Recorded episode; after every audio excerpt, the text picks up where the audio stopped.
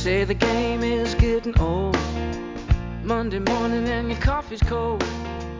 Life is not what you want it to be. You need another chance to. Hello, everyone, and welcome to A New Direction. My name is Jay Izzo, and ho ho! Hello, welcome to my world. Guess what I've got? Oh, yes, sir, yes, ma'am. Culture Fix with the incomparable, the witty, the wise, the cultural strategist, the cultural ex- expert, all the way from, I'm going to say it right, Melbourne, Australia. Yeah, that's right. His name is Colin D. Ellis. He is joining us. Folks, let me just tell you something, right? I mean, culture. Cul- we, we talk business culture all the time, don't we? Oh, we talk about business culture. And so many of you, and look, I, I work with a lot of small businesses and medium-sized businesses, and Colin works, you know, with major corporations too. And, and, and, and, you know, here's what we both have come to the conclusion of as coaches and consultants, right? Here's what it is all, all of you want to talk culture. Oh, my culture of my business. But you know what? Really, the reality is we don't do anything with it. We really don't do anything. We say, oh, it's important. Oh, culture's important. But then we don't do anything with the culture. What are we doing, people? So I finally get Colin D. Ellis here talking about Culture Fix. Oh my gosh, this book is amazing. Get it. I mean, seriously, go to go to Amazon right now. Get the book. Okay, I'm just telling you, it's going to be worth the read. It's fantastic. He is he's funny right from the out, outset and in the book, and it is a comprehensive guide. And as he said, this is a how-to book, and this is literally the first how-to book I've seen on on culture and change. And so you need to get that. And we're going to be talking to him in just a second, but Let's do what we do every week. And you know what that is, right? I believe that we are four part people, right? We are physical people, mental people, emotional people, and spiritual people, right? And you know, those four things are just really important to allowing ourselves to be the people who we are intended to be. So, on a scale of 1 to 10, we're going to start looking at the first area of your life, the physical area of your life, right? And I'm not just talking about how you feel physically. I'm talking about what are you doing physically in terms of eating right, exercise, you know, getting the right amount of sleep, right, which is incredibly important. How are you doing? One is miserable, 10 is outstanding. What is your number right now? that I'm asking you out there, right? And and and I listen. I, I know that some of you are listening live on Castbox FM and watching live and listening live on uh, Facebook, and and some of you are listening on the radio stations, right? That uh, the Oak 93.5, and some of you are listening podcast, and this may be, you know, who knows when you're listening to it, but you know what? It's still, it's a great thing to do is to check in. So physically, where are you at right now on that scale? All right. There's your first number. All right. So now let's go to the second level. Mentally, what do I mean by that? Well, if you think about it, your your brain really has two halves, right? It has the right side, which is more of your creative, emotional side, and then you have your left side, which is more of that logical, mathematical side, right?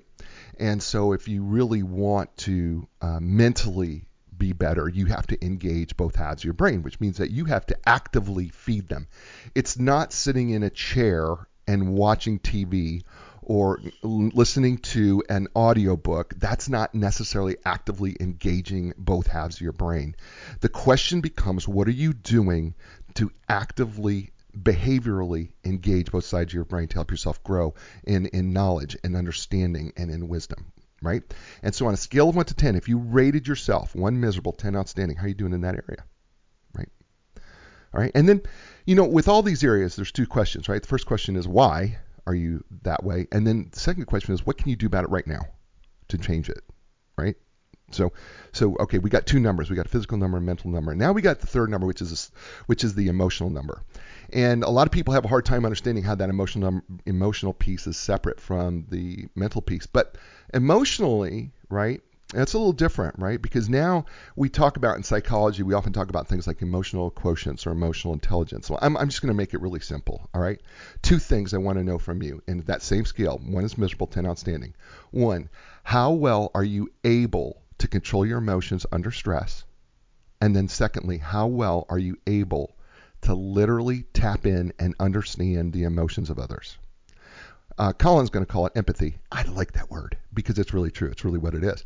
So, how well are you able to do both of those things? One, handle your emotions under stress and circumstances, and two, how well are you able to really tap in and understand the emotions of other people? Right? And if you do, if you do those really well, right, you give yourself a higher number, right? Because five is average. So, you know, if you say, you know, I really do that real well, Jay, well, maybe it's a seven. Good for you, right? But same two questions apply here. You know, what the, the, the, the two questions are, well, first of all, why are you that number, right? And, you know, kind of so that you do a little soul searching. And then the, the, the second reason is what can you do to make it better? And by the way, if you're a three in this area, right, um, let me just say, or whatever area, let's say you're a three, I'm not asking you to get from a three to a 10. Okay, I just want you to get from a three to a four, or even a three to a 3.5. Okay, so don't don't think that you have to um, jump the scale because that's not what we're trying to do here. Okay, and then finally the last piece, right, the spiritual piece, and and as I tell everybody everywhere, here's the deal: if you move the phys- if you remove the physical, the mental, and the emotional, anything that you have left is pretty much the spiritual side of you, who you are. Right? So, what is it that gives you a sense of peace? What is it that centers you? What is it that helps you come back to a state of knowing that uh, things are in a good place for you, right? Some people it's God, some people it's nature, some people it's meditation, some people it's karma. It could be a variety of different things that people use to get themselves a spiritual place where that they can find a center and find themselves uh, with a sense of joy, regardless of what's happening in the world. You know, sometimes for people, music touches. What we say it all the time, right? Music touches the soul, right? Well, it's a spiritual thing that we're talking about there. So on a scale of one to ten how is whatever you whatever your spiritual piece is, how is that working for you? So if it is God, how is that relationship working for you? If it's nature, how's that working for you? If it's meditation, how's that working for you? Because th- then what do you need to do to improve that? Or m- maybe what do you need to do to change it, right? So uh, those are your four areas, and you got to think of those four areas like the like the chair, right? If if the four areas are uneven, right, and you're sitting in a chair, it really messes with your posture, right? And at the same time, if the chair is too low, right? It again is not a healthy place to be. So what we want to do is we want to bring up all four areas, and we want to bring them up, and in the same way, so that what you can be is in a healthy position, healthy posture, so that you can be everything that you're intended to be. And speaking of somebody who is is doing what he's intended to do. His name is Colin D. Ellis. He is an award winning international speaker, facilitator, and author of several best selling books. Uh, his latest book, which is right here, Culture Fix, uh, is is available on Amazon. Uh, he, it, it literally is. This book, by the way, is literally the first how-to guide for building vibrant teams, departments, and organizational culture. He delivers speeches, and you know how I feel about my fellow, um, you know, speakers, uh, professional speakers, folks. When you hear him, you're going to want to hire him, so hire him immediately. And by the way, I'll have links to his. I have links to his uh, to his website, and the books will be on the blog post that comes with this um, audio. Uh, he delivers speeches, programs around the world that inspire and motivate individuals to become role models for others and to provide organizations with the skills to build cultures of success. He goes to extraordinary lengths to provide tailored experiences that live long in your memory. Whether it's the way that projects are delivered, or how teams work together, or how to change the DNA of an organization. Well, I could tell you that Colin D. Ellis provides a practical guide and information on how to make change easy. He uses case studies, experience, and so much humor that he keeps people engaged and laughing forever. And he's currently living in Melbourne, Australia with his family. Please welcome to the show, everybody, and welcome to A New Direction, Colin D. Ellis. Thank you, Jay. What, a, what an introduction that is. It's going to be, it's going to be really hard for me to live up to that eight minute introduction, but I'll do my best.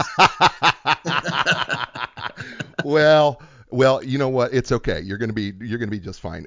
First of all, lo- love love you're gonna be great because I know you are. I've I've watched your videos. Uh, by the way, you can watch him on YouTube. Uh, he's got some outstanding fun stuff. He's really he's really a blast to listen to. So let's let's just start digging into this uh, great book, Culture Fix, because you have said it and I have said it that this is a how-to book. And why have we not seen more how-to books in culture prior to this? Yeah, great, great question, Jay. Why haven't we? It used to frustrate the life out of me. You know, I as a as an employee myself of organised in big organisations in government, it's what I wanted. You know, people always said to me, CEOs were great at talking about it. Is we need great culture. What we need is, you know, we need a we need an awesome culture to deliver. I was like, cool there weren't very many uh, role models for me in, in the business, Jay. So I would uh, instantly go looking for the book, and it wasn't there. And and that's not to say there aren't some good books on culture. There are, right. but typically there's always a page at the back saying, "And hire me if you want to know how to do it right." You know, it's like, come on, dude, just give me the full thing. Let me try it myself. Then I might hire you. You know. Um, so I think you know, I, I, I gen- generally I think people have put it in the too hard basket that that they didn't want to write the uh, how-to guide because it, it's a lot of work to write and research. But I thought, you know, I'll I'll give it a crack. Well, I think you, I think you were extraordinarily successful here because I literally, as far as I'm concerned, whether you are a corporation or whether you're a small business, the, the, there all the all the information is here, and and and you have really made it nice and palatable. And here here's the thing that kind of struck me that you wrote in the preface, and that is there's going to be people. I, I can hear it because I run into this too. I know you do too as a consultant because you said so. But there are people out there who go, I can't, you know, this will never work in my market. This will never work in my business. This is, this will never, you know, it's too hard. It, I, right? And you say, and I just love this. If I had a dollar for every time someone said, no, we couldn't, we, no, we could not do this in our company, or this sounds hard, or something like that, I'd have $62.50. uh, it's because I had to cut someone off in mid sentence once. I love that. It, it, it's true, right? I mean, you've run across this, right? Because it's really true that people say it does. It just we can't we can't do that. Why is that? Yeah, they, they have the fixed mindset going into it, Jay. You know, they they talk like exactly as you said at the, at the top of the show here. They talk a really great game. Our culture is the most important thing. We need to change our culture. Okay, it's going to cost a it's going to take a year and it's going to cost about half a million dollars. Yeah, no, we don't want to do that. Can we just roll out Six Sigma? I've heard that works. um, you know, they just they just don't want to kind of put their money where their mouth is because fundamentally of course what it's about is about changing human behavior hmm. and and they they want to. there's some good intent there, Jay. I, I, think sometimes, you know, CEOs and senior managers. Now, you know, I was one myself. Right. There's some good intent there where we want to change the culture, but actually, what we really want to do is to change the results. Mm. And so we get to a point where it seems really, really hard to change the culture. Um, and so we go for the things that we give that, that will give us kind of a short-term result change instead. Um, you know, and I still come across, and, and you'll be the same. Is you know when I'm meet with people it's like they want to know what the immediate financial return is. Mm. And I'm like, well, it's not immediate. Let you know, it, it could take anything up to 18 months. You've got to be in this for the long haul. But what you're going to do is create an organization that creates happy people. Happy people are more productive. Mm. Happy people are more engaged. And as a result, you're going to get better results. But it's you know nine to 18 months uh, to see that and i think most people don't do it because they want that immediate result change well, that's that's really true of human behavior in general, right? I mean, we we are not very good at long-term gratification. We want immediate gratification. And, mm, yeah, true. Right, I mean, right as humans. So, and and yet, if we, you and I both know this because we we we we've both been around the block at least once. And so we, we, we at least once. so there are people waving me. Go there he goes again. he, trust me, trust me. I I know they've seen me a lot. Uh, uh, there he is again. It's hers, Graham. There it is. It's, did he color his hair again? That's what they say to me. That's. I think he changed his hair color. Is he shorter? I don't remember. Did he put on some weight? Um, he's, he's just wearing a towel. I don't know what's happened this morning. so the, the the thing is is that as, as, we've been around long enough, we understand that the longer we've waited, actually the, the actually the payoff is higher, hmm. right? And and I think one of the things that you just said there, and if people didn't catch it, and they should have, is that you you have got to have the self control behaviorally to say I, I don't what I'm getting now is not going to be nearly as good as what I'm going to get later. Yeah. Yeah, yeah, it, it's so true, and you know you're absolutely right. It, you know it is all about human behavior. The new year is a perfect example of that. We have all these people that that have got these great intentions. They they have resolutions that they say. You know, hundreds and thousands of people join the gym. Right. They're kind of focused on the long term, but if they don't see results in two weeks, they just jack it in. um, and and so you've really got to stay focused on well, what does that long term look like? How am I going to measure that? That incrementally? Right. What are the things that I'm looking for that tell me that either this is working and I'm on the right track or it's not working and we're regressing and, you know, we need to do some things to get back uh, to, to where we were. And I think, you know, certainly with workplace culture, the goal always has to be long term mm. uh, because uh, don't, don't, don't get me wrong. You know, I, I worked with, I'm working with one organization, their engagement went up 20% in three months right. Uh, because of the work that they they did on culture. You know, I and you know, I'm not saying I did all of that. What I did was provide some help and guidance at the start, but then they really committed to it. Jay, they saw that 20% in three months. It gave them the real impetus to go again and to go again. Uh, um, but yeah, so it has to stay focused on that long term, knowing that you will get some short term, uh, I, I guess, gratification hits along the way. Yeah. We're talking. I, you're you're right. I agree with you. We're talking with Colin D. Ellis, uh, all the way from Melbourne, uh, Australia. Uh, Culture Fix um, uh, is the name of the book. It's how to create a great place to work. But it, I got to tell you, it's really more than that because it's really going to tell you how to create not just a great place to work, but I, it really does it really does lend itself how to make yourself more profitable, give yourself a better ROI, how to actually imp, you know having the people that actually will implement strategy, right? And uh, that's that's it's so critical to what uh, he talks about here in Culture Fix.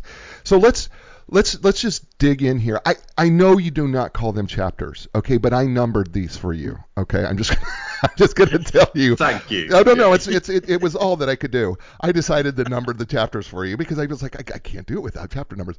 So, but the chapters I'm calling it chapter one, but it, it, it the, the, because you say in the book that people can jump around and you know any chapter you want to go to you can go to, but I read it you know from beginning to end. And so the very first section is called What is Culture? And I think that's really a good place to start because I don't know that business owners really understand when we say culture in the business sense, what is that?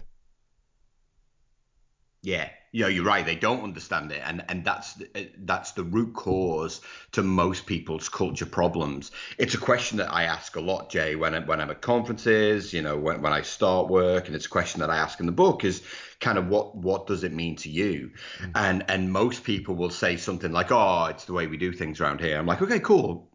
Break that down one level. You know, what, what then after that? You know, and, and and most people fail to realize in most organizations that it's the sum of everybody you know, I've seen so many CEOs uh, who've said, right, this is this is our culture and this is what we'll do. You know, it gets decided at a senior management away day, you know, somewhere at a winery in the country, which actually sounds quite nice when I talk about it like that. Uh, and then they come back and they say to the thousand of you know, staff, "This is your culture," and they go, "Yeah, no, that that's not our culture. That's your culture, and you mm. enjoyed it over a glass of wine." and and and you know, it, it's the sum of everybody's attitudes, beliefs, behaviors, traditions, skills, but it's everybody. It's the sum of everybody. And so everybody gets a say in it. And so when the culture's good, that's everyone's doing their bit. When it's bad, everyone's not doing their bit. And whilst you might have one catalyst for that, then other people still have to challenge the way that those things get done. So it really is the sum of everybody. Yeah, it, isn't that interesting? Because, you know, I think that most people, what they do is they uh, the owner or the CEO or whoever it is decides this is what my culture is going to be, right? And and they base it, and I think with good intentions because they believe that this is what they are. And so then what they do is they put out their mission and their values and their visions, right? Based on who they see themselves are. But then it, it, it doesn't work and they get frustrated because the people aren't doing what I, I want them to do or they don't do they aren't doing it the way I would do it. And and all of a sudden what you've done here is because you've tried to dictate a culture, and we know how dictatorships work. Mm-hmm. Uh, you know, they never really work, right? Because the culture is the culture, right? I, Uh, you know, when I, I remember eh, when I wrote my very first book on social media, I remember saying to people, Facebook did not determine the culture, the people did. That's right. And and and I think this is the this is the point that you make throughout the book. It's your people who are really dictating the culture. Is that true? Yeah. Yeah, absolutely true. It's the people who dictate. absolutely true. You know, and I say, I say a lot to managers like you don't own the culture, but you've got the power to destroy it. You know, by mm. the action or the inaction that you take. You know, mm. and there have been some super high profile cases. You only have to look at Travis Kalanick at, at Uber. Uh, you know, when he when he verbally abused that Uber driver in that famous video a few years back, and immediately he was sacked as you know, mm. being the CEO of his own company. But he created that Uber culture and they're still you know kind of living the ramifications of that today. So everyone's got a role to play. Everyone's got to come in and and know what it means to be the best of themselves and then to actively be a part of creating something that's good. Now that's not to say jay that the conditions are always right for you to do that. You know i always say to people you know there, there, there are some people giving great advice out there but one of the things that i read a lot is well you've got two options with with if you're working in a bad culture either you stay or you go. Mm you know, and yet I've been in the position where me and my family, you know, we didn't have any money, so I couldn't just leave a job. Right. But what you've got to know is that you're being the best of you and doing all the things that you can do to contribute to a great workplace culture. And where the culture is rubbish around you, then you actively create a great one yourself. And so, you know, the genesis of the book for, for me was really thinking back over my 30 year career and saying, well, what was it that I did? And what was it that me and my teams did to create great culture? You know, and what I share in the book is not only some case studies around the world, but is, is, is the actual practical things that we did that people were like, what are you guys doing over there? and can I join in? You know? Yeah, no, I, I, you're so right. You're, you're so right. You know what? We're with Colin D. Ellis. His book is Culture Fix: How to Create a Great Place to Work. Uh, it's it's far more than that. This is the first how-to book that I've seen on culture, how to get it right. And he's joining us here on a new direction.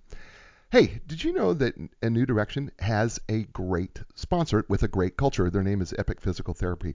Whether you're recovering from an injury or surgery or suffering everyday aches and pains, maybe you're having difficulty performing activities of daily living, Maybe you're unable to perform the athletic activities that you've enjoyed, whether it's recreational or maybe it's a professional level. Maybe you're just looking to improve how you feel and move.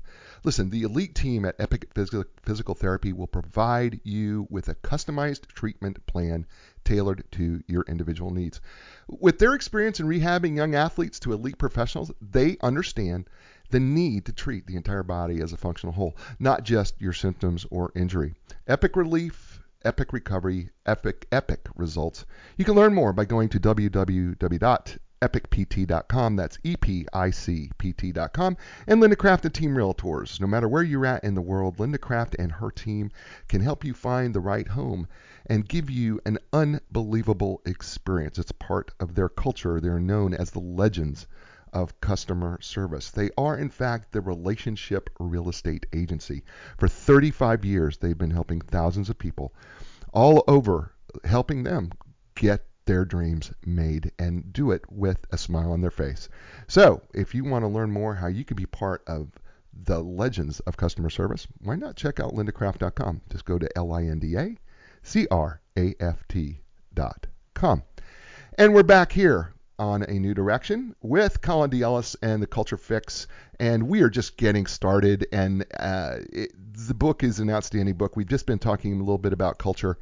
And, uh, you know, I want to, Colin, go, I, I want to kind of dive into this thing because I, I think there's two things here that are, that I find interesting. I think one in this book, I think the first is, you know, if you're starting a business, you kind of have a golden opportunity to start this your you know culture from scratch right with your people.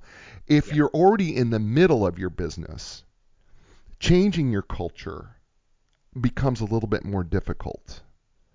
So where do we start when it comes to fixing a culture Yeah, it, and and that's the thing that often puts us off, Jay, when we're in the middle. Is like, where do we start? Mm. And when you don't have that understanding of, of what it is, um, it's really really tricky. So you know, for me, I always I always recommend that people start by refreshing the the vision. Is you know, kind of what does the future look like? Where do you want to go? Because without without having a vision, you've got nothing to build the culture around. Mm. Now, the way into any culture, obviously, is through its personality personalities of its people and how they talk to each other, and we'll talk about that shortly. But really, at the heart of a great organization culture is a statement, a short but really clear statement of what you want to become. And for me, that then, you know, kind of provides the guiding light um, in, in, in the culture that we need to build around it.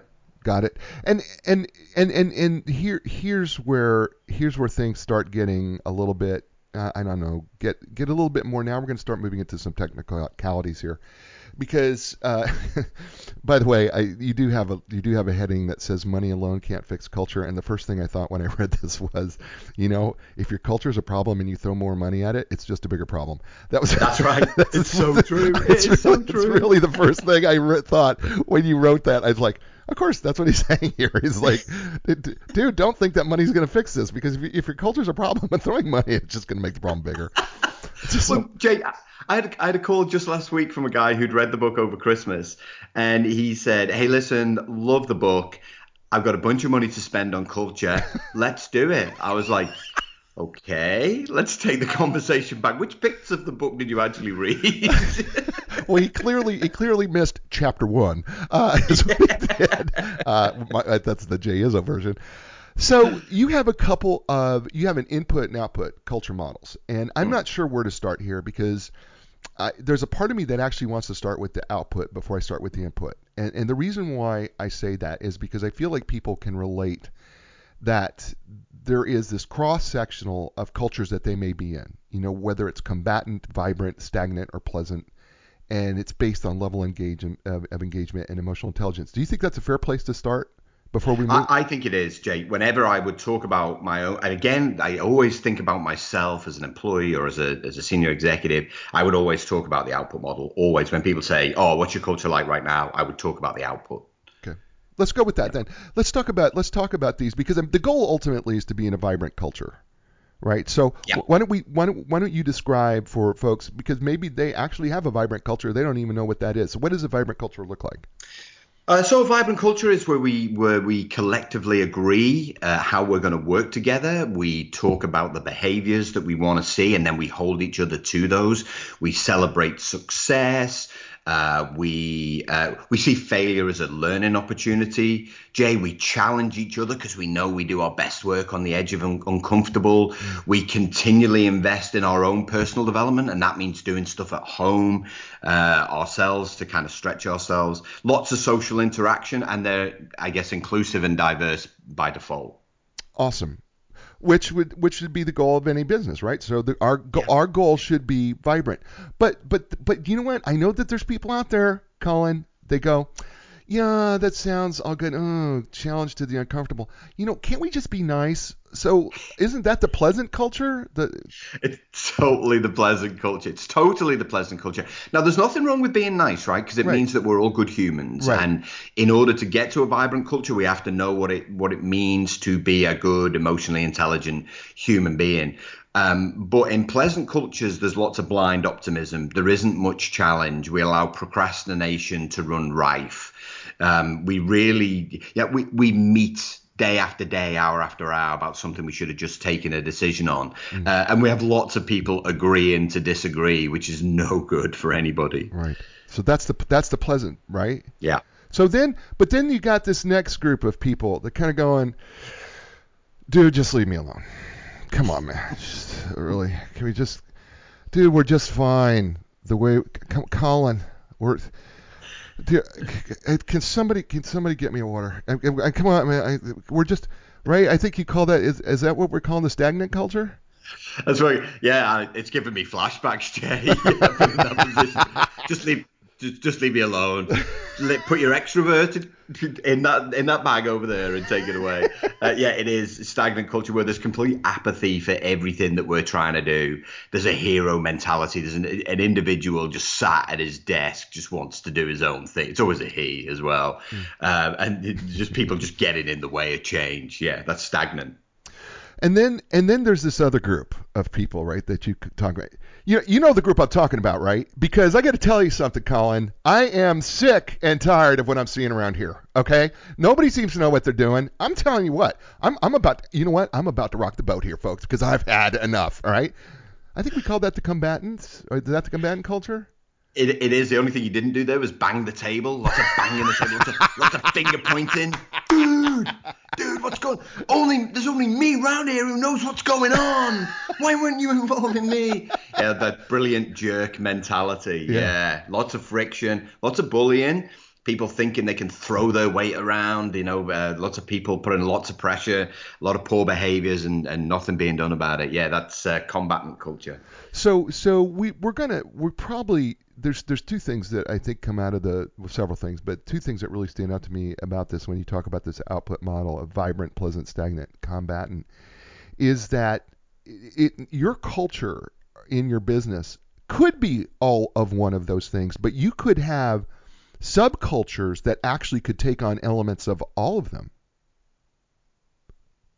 Yeah, and, and and so for lots of organizations, Jay, what you'll find is somebody in one team will be like, no, if only I worked on that team. Those guys seem to have lots of fun. Right. So that's someone looking into a vibrant culture. They're still getting the job done, but they're having fun at the same time. And great organization cultures, and it doesn't matter whether you're a sports team. You know, one of the case studies I use around an NFL team is that is that you could have a great subculture within your tackle right. uh, area and uh, within your, your defense, but not in your offense. Right. And so the two don't work together on the team, and and, and you'll see a lot of that. It's the same in, in, in different organizations.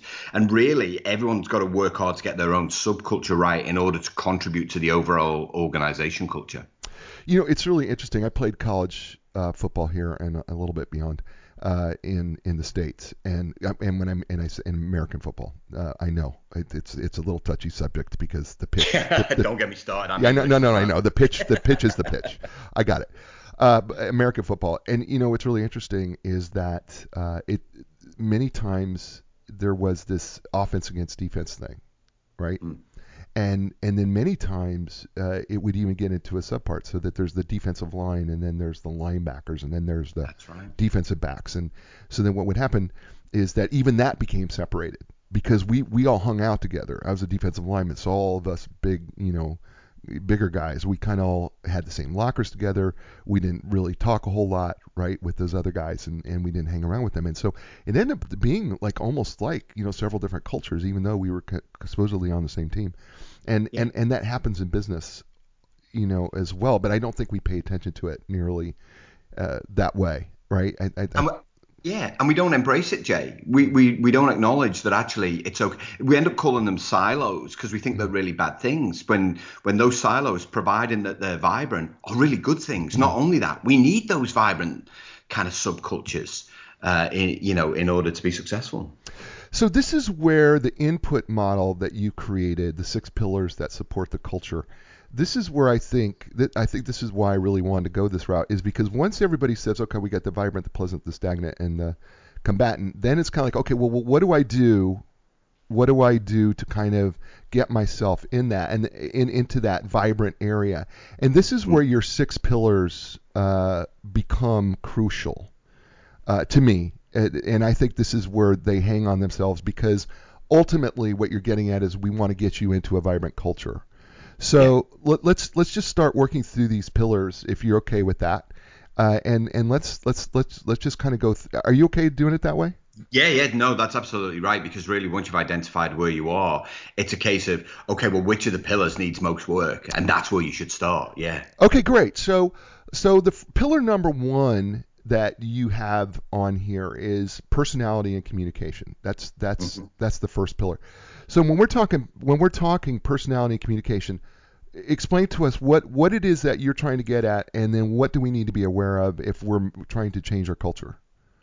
Well, the, you know, the way into any culture is through the personality of its people and the way that they communicate with each other, which I mentioned b- before, Jay. So, really, if you want to change the status quo, what you've got to do really is to really start with this because only by working together can you collectively change anything, right? You know, as as as human beings, we're hardwired to work together, but there's something standing in the way, and it's either the way that we talk to each other or the fact that we have kind of low self-awareness. Mm-hmm. You know, and this was uh, something that I realized in 2006 is that actually when you give people the knowledge of themselves, what the things that they're good at, the things that they're not so good at, and then that they create an action plan for their own change, which they're able to share with other people who can then hold them accountable, that's where change really starts to happen. Because remember, to change cultures, we're also going to need to change one or two things about ourselves. Mm. And so, you know, and, and I know as someone who's studied Goleman's work on emotional intelligence, this is where emotional intelligence is key because because what we typically do is put all of our emphasis on on the technical side of things. Now, it's important that you've got the technical still, skills because you still got to be able to do your job. But it's only through kind of understanding yourself, understanding your own emotions, being able to manage your own emotions, understanding the emotions of another so you're able to show em- empathy and build connection. Can you ever, ever uh, get to the point where you're able to communicate effectively and work well together. Uh, so that's why that that pillar is crucial if you want to change. Yeah, the emotional intelligence of the team uh, is that you talk about here. You know that self-aware people are much more likely to be able to recognize and manage their own emotions. And one of the things that you point out, a piece of Daniel Goleman's research on emotional intelligence, you say that he says IQ only contributes 20% to determine life success. Mm. And the remaining are 80%. A large part of that is your emotional quotient. That's right. And and I, I think what we do is we do not, man, we do not really understand. And I don't know, maybe you have a way of doing this, but how do you get people to really understand that your emotional intelligence is critical to not just your personal success, but the success of business? How do you go about doing that? Well, you'd be surprised to learn, Jay, that I'm fairly upfront. I'm fairly forthright about this. really? I've got lots of signs. Who knew, right? Who knew I could be upfront and forthright? Uh, I use lots of humor as well. I, I, I think for too long, humor's been missing in business. I think, you know, I went to so many courses that were well intentioned but that were super super boring that you know I would I would switch off and so I you know I lot, lot, lots of case studies, you know, and, and I get people to look at themselves in the mirror. We have periods of self reflection, um, and and you know really put the emphasis on on people holding each other to account. So i use a personality survey but not in the way that most people would use a personality survey because i often feel that personality surveys try and put you in a box. Mm. um, and so i talk honestly and openly about some of those things that we see play out day to day within your personality to get people to see that actually you know we're all humans we're all ever so slightly different but only through kind of grabbing that thing that it that we're not so good at and applying a 5% change to that kind of every month over 12 months. Can we ever hope to get personally better and be happier? And and and to contribute. And so i put the real emphasis on happiness mm. uh, because I, I, I think that's something that we every human wants to be is happy. Um, so that's where i place my emphasis. Yeah I, I, I just I just feel like this emotional intelligence piece is so critically important and yet so ignored in culture, and and and I don't mean just business culture. I mean in, in, in our world. We don't we don't really we don't understand that our emotional our emotions are intentional and that we can we actually have control over them. I'm not saying it's easy. You also say this in the book. It's not some of these things aren't easy to do, but it's called self-control and that you can manage these, you know, your emotions. You can manage these, baby, and you can learn to do so e- even better, yeah. right? That's right, and and I think there's a lot of people, Jay, who who have given up already uh, and who's and organizations have given up on their personal development too. You mentioned it at the start of your show. Um, we're, we're capable of so much. We're capable of so much. Um, what we've got to do is put a little bit of time, a little bit of effort in investing in ourselves, recognizing that we'll never be the smartest people in the room, and to really, you know, go at our personal development as something that we want to achieve every year. It's, you know, it's something that's been, you know, I turned I turned 50 last year. Um, Oh, there's usually a sharp and take a breath because it doesn't look like that in the photo. sorry. That's okay. no, Um, tell me it's. it Oh, you haven't been you haven't been around the block nearly as much as I have. Um, Okay. And uh, and you know, I never want to be that guy that's out of touch with what the world's doing today. I never want to be that guy who, who sits back and go, right, well, I've done my bit now. and It's around to down to everybody else. I never want to be that guy who, when my kids are talking at me, because that's generally what it is, I'm like, what are they talking about? And yet, I think so many people have just given up on themselves, and so many organizations have too. Um, you know, a, a- a testament to that is the fact that we call emotional intelligence soft skills. And also, when money's tight, the first thing that goes is the learning and development budget. The one thing that you need in order to give employees the opportunity to be the best version of themselves. So so beautifully said. Thank you for saying that. By the way, his name's Colin D. Ellis uh, here, and the book is called Culture Fix: How to Create a Great w- Place to Work. It's so much more. It's also creating more profits for your business. I can promise you, it is the how-to book, not not a how-to book. It is the how-to book in fixing your culture and getting a, literally a, a, a place of change and a great place of change. And he's here with us on a new direction. Hey, you know what? New Direction has a a new sponsor, and they have joined us, and that is Epic Physical Therapy. You know their facility, which by the way I've been to because I'm a I'm a you know gym hound. I have been for most of my life. Uh, even as a kid, I just loved the gym, and and I've been there, and I'm just going to tell you, it's it's one of the most advanced facilities when it comes to physical therapy that you will ever see. They have top of the line equipment.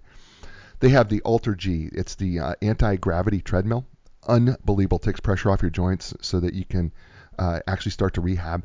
They have a Norma. They have the Normatec compression sleeves to help you uh, build and and you know correct your muscles and and and actually help you grow uh, muscles in the right way. And then they have the Game Ready, which is a compression sleeve that will just help take the swelling out of whatever different body part that you have. I've had it done in my knees. It's unbelievable. They are trained and certified in the most comprehensive, cutting edge treatments available as well. Here's just a few uh, blood flow restriction therapy. You may have heard of that. Dry needling. Uh, I, I've tried that, telling you what great relief that is. And then cupping. If you've ever seen the swimmers with those little circles on their back, that's from cupping, and I've had that done. I'm just telling you, it's terrific relief. Listen, if you want epic relief, epic recovery, and epic results, why not just go to Epic PT? Just that's epicpt.com, e p i c p t.com. And also Linda Craft and Team Realtors. No matter where you're at in the world, they can help you sell your home or find your next home. And why is that? Well, even though they're located in Raleigh, North Carolina, here's the thing. They've been around for 35 years. They are unaffiliated with any national brand, which allows them to go out and find the best realtors anywhere in the world so that you can get the best experience possible. They're not they're not committed to just one company. They're committed to all of them. And so they're looking for the best people for you, which is why part of the reason why they have, have been a culture for 35 years that has been known as the legends of customer service when it comes to real estate.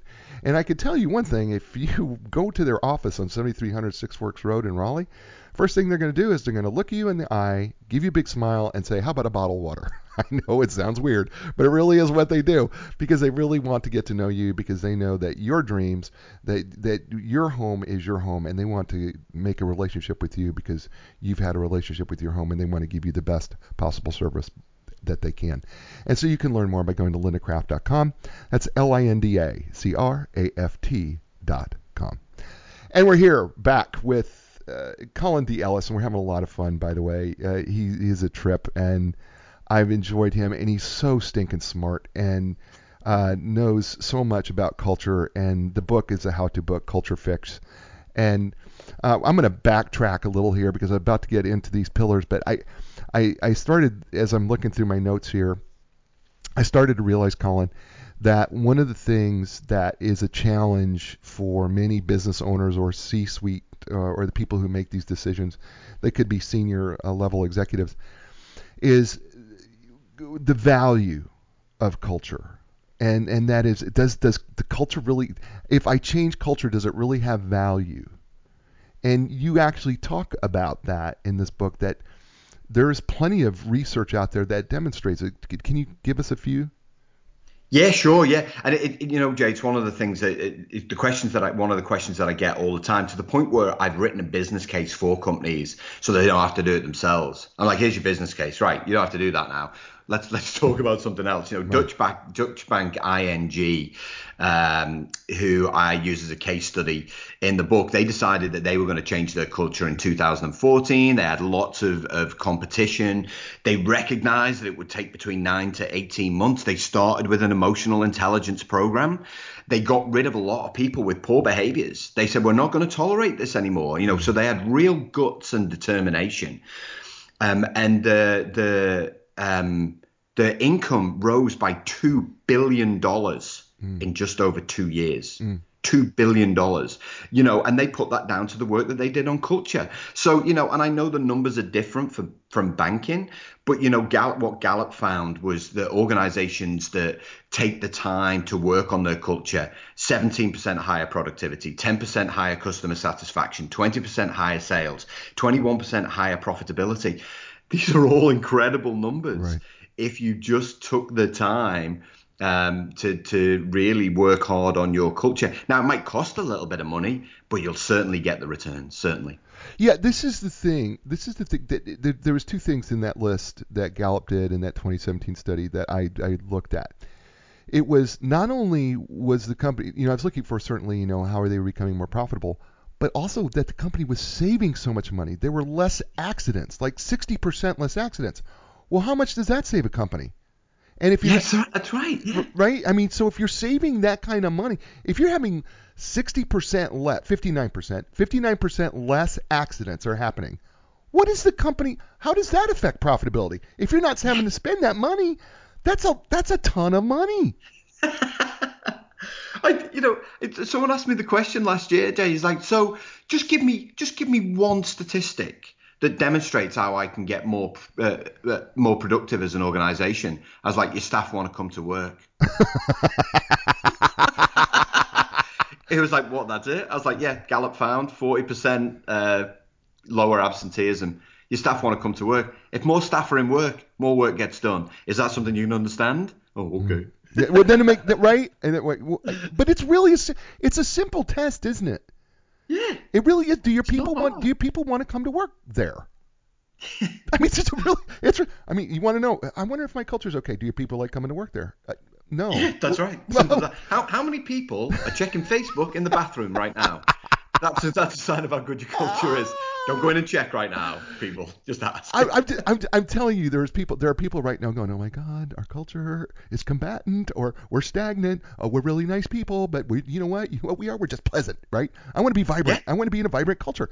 That's I, I, I know what's going on. exactly on. Right. I, exactly I know. I, I know what I know what they're hearing right now. So let's let's move let's let's move ahead a little bit here, and let's let's talk about vision.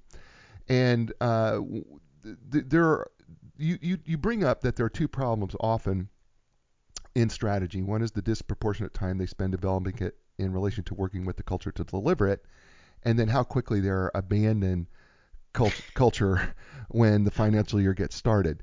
So then you move on to say, in your view, there's a good strategy, and you start by saying set a direct and achievable marker for the year, and it should light a spark in people. Do you know where I'm going there from that? Yeah, I do. Yeah, yeah, yeah. I know so can, are. Yeah. Can you can you talk a little bit more about how that fits into vision with a good strategy in the Colin Ellis view? Uh, yeah, the strategy tends to be a very practical view of where the organization wants to be in three years. You know, we used to write five and 10 year strategies, which were ridiculous. Um, but even now, with kind of one and three year strategies, we spend like six months writing them. And then, you know, as I mentioned at the start of the year, we're like, okay, well, this has happened. So let's not do that anymore.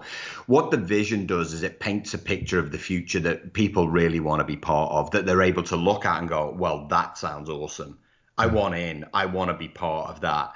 Um, you know, and I and I use some some examples in the book. You know, Harley Davidson's vision is one that I love. We fulfill dreams of personal freedom.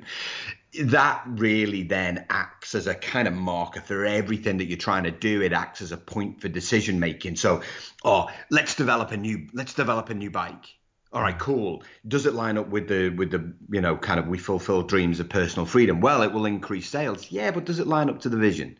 Have we got enough bikes to do that right now? Are we going to retire an old model? You know, is a new service that we're going to add?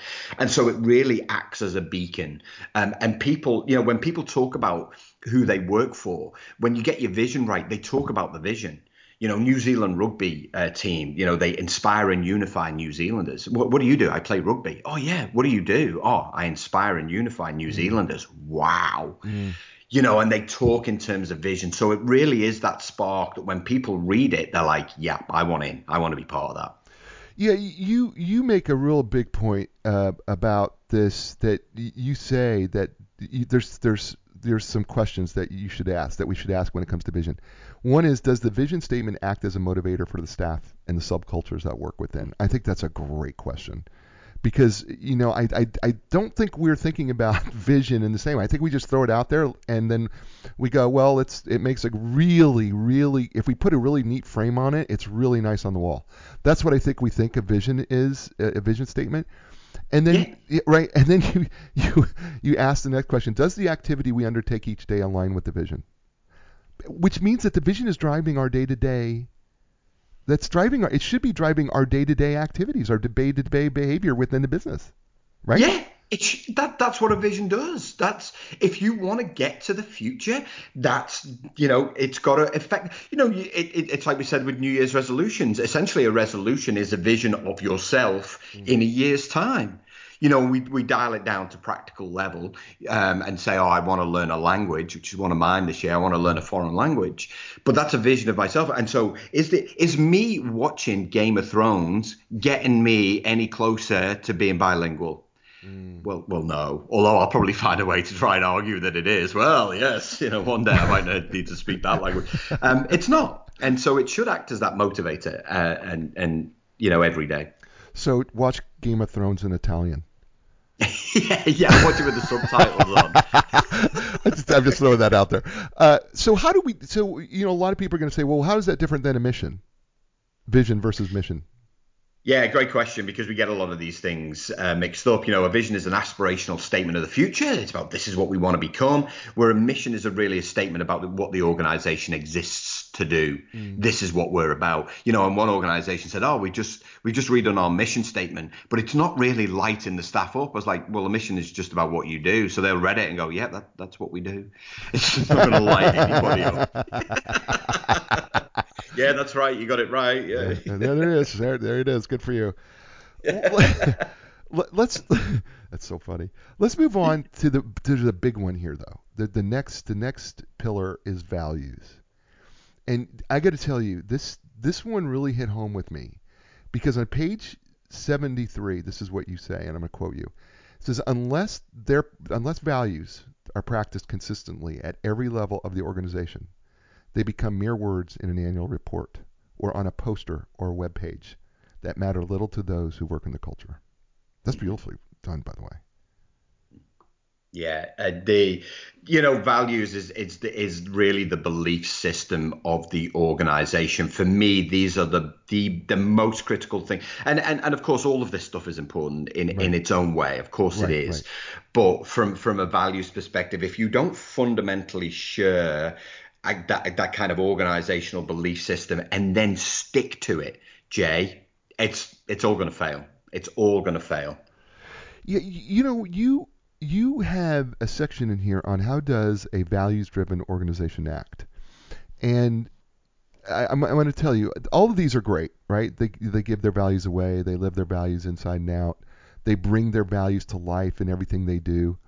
But here's the one that got me because I know it's not being done in every business, and it's and they don't understand that it's a cultural thing. They hire based on their values, not on competence. Talk about that. Yeah. Yeah, yeah, and you know, I spoke to a lot of organisations when I was researching the book and say, okay, tell me how that goes you know, and, and Zappos is a case study that I use in the book. I think I use it in the values section Yep, as well. It's a, that's a big one, and they're, they're uh, based in, in Las Vegas, and I was there last year. Got to ask a, a number of questions. I said, okay, t- tell me about the hiring process. Tell me what you do. And it's like, oh well, you know, essentially we want to make sure that people have got the right technical skills. Although if, if they demonstrate in the uh, the resume that they understand the values and what they stand for, then they'll generally get an interview. But the head of HR says we he said we don't get a say in really any of the process except when it comes to values. And mm. we do a values interview and we ask questions based on our values. And I think the the number one value is deliver wow through service. Mm-hmm. So they would ask questions like, what does deliver wow through service mean to you? And and he said sometimes people will come in having not prepared for the interview. Well, they're not the people that we want mm. because we want people to be prepared every day when they come to work. So if they haven't read our values on the website, then it's not going to work. Um, if they give an answer that kind of demonstrates that we don't have a good values match, he said that's the only place where we get a say. Hmm. And we can say this person technically is a really good fit. However, we're vetoing this recruitment because they're not a good values match. And he said sometimes the the the head of the department will, you know, they'll get into quite a heated discussion. It's all highly emotionally intelligent. He said, but we have the cast and vote, and so they make sure that they only hire people who share the same values that the organization has. Consequently, they hardly have, they hardly ever have to performance manage people because they get the hiring process right. See, th- this is it. Just makes so much stinking common sense. Does it not make common Totally, sense? Jay, I mean, totally if, common sense. if you hire to your values, guess what? You're not having to micromanage your people. Why? Because you hired to the values. They're in alignment. You are not going to be stagnant. You are not going to be combatant. You are not going to be pleasant. You're going to be more vibrant because you hired your values. Oh my! I'm sorry. I'm sorry. But I read it and I got more frustrated because I'm like going, why are you? Why do you even have values if you're not going to hire them? Absolutely. It- Absolutely. It yeah. it makes no sense.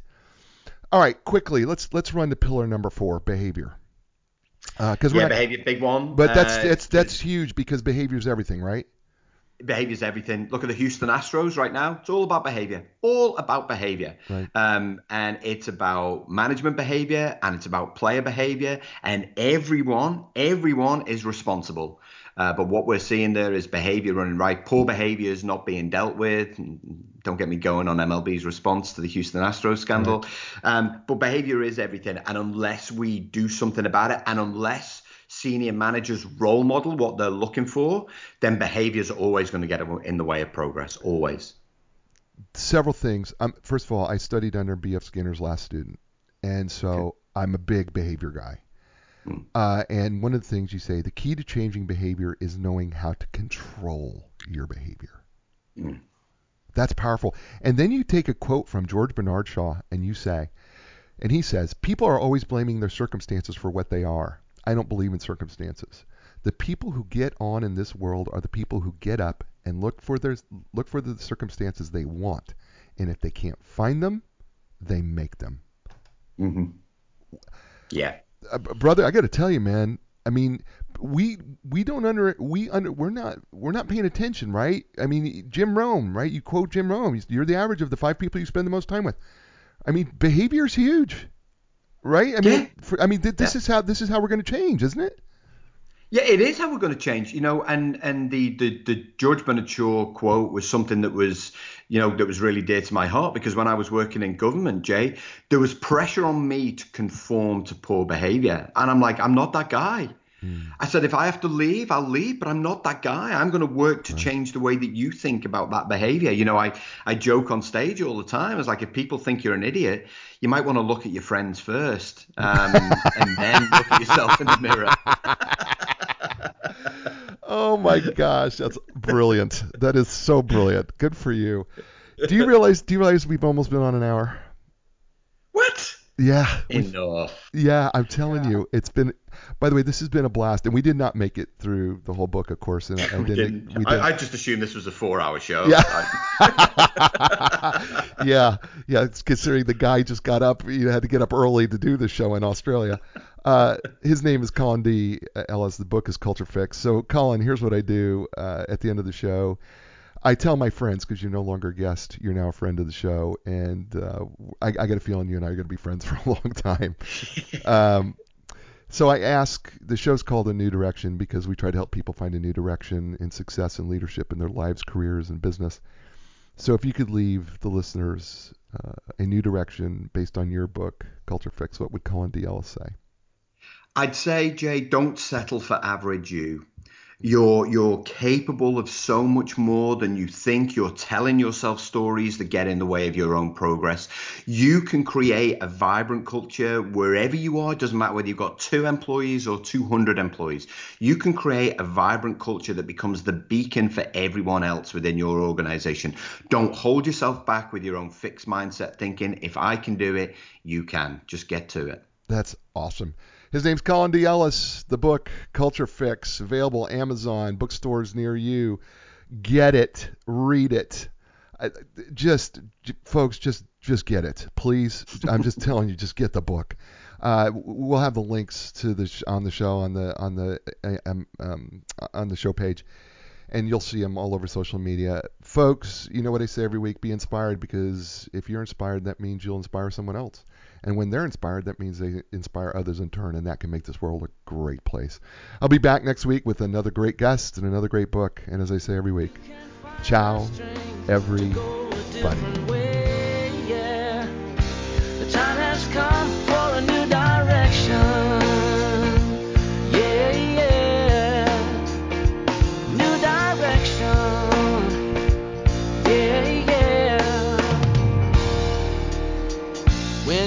Your confidence and the answers don't make sense, you got to keep your hope alive. You got to know you can survive. This is your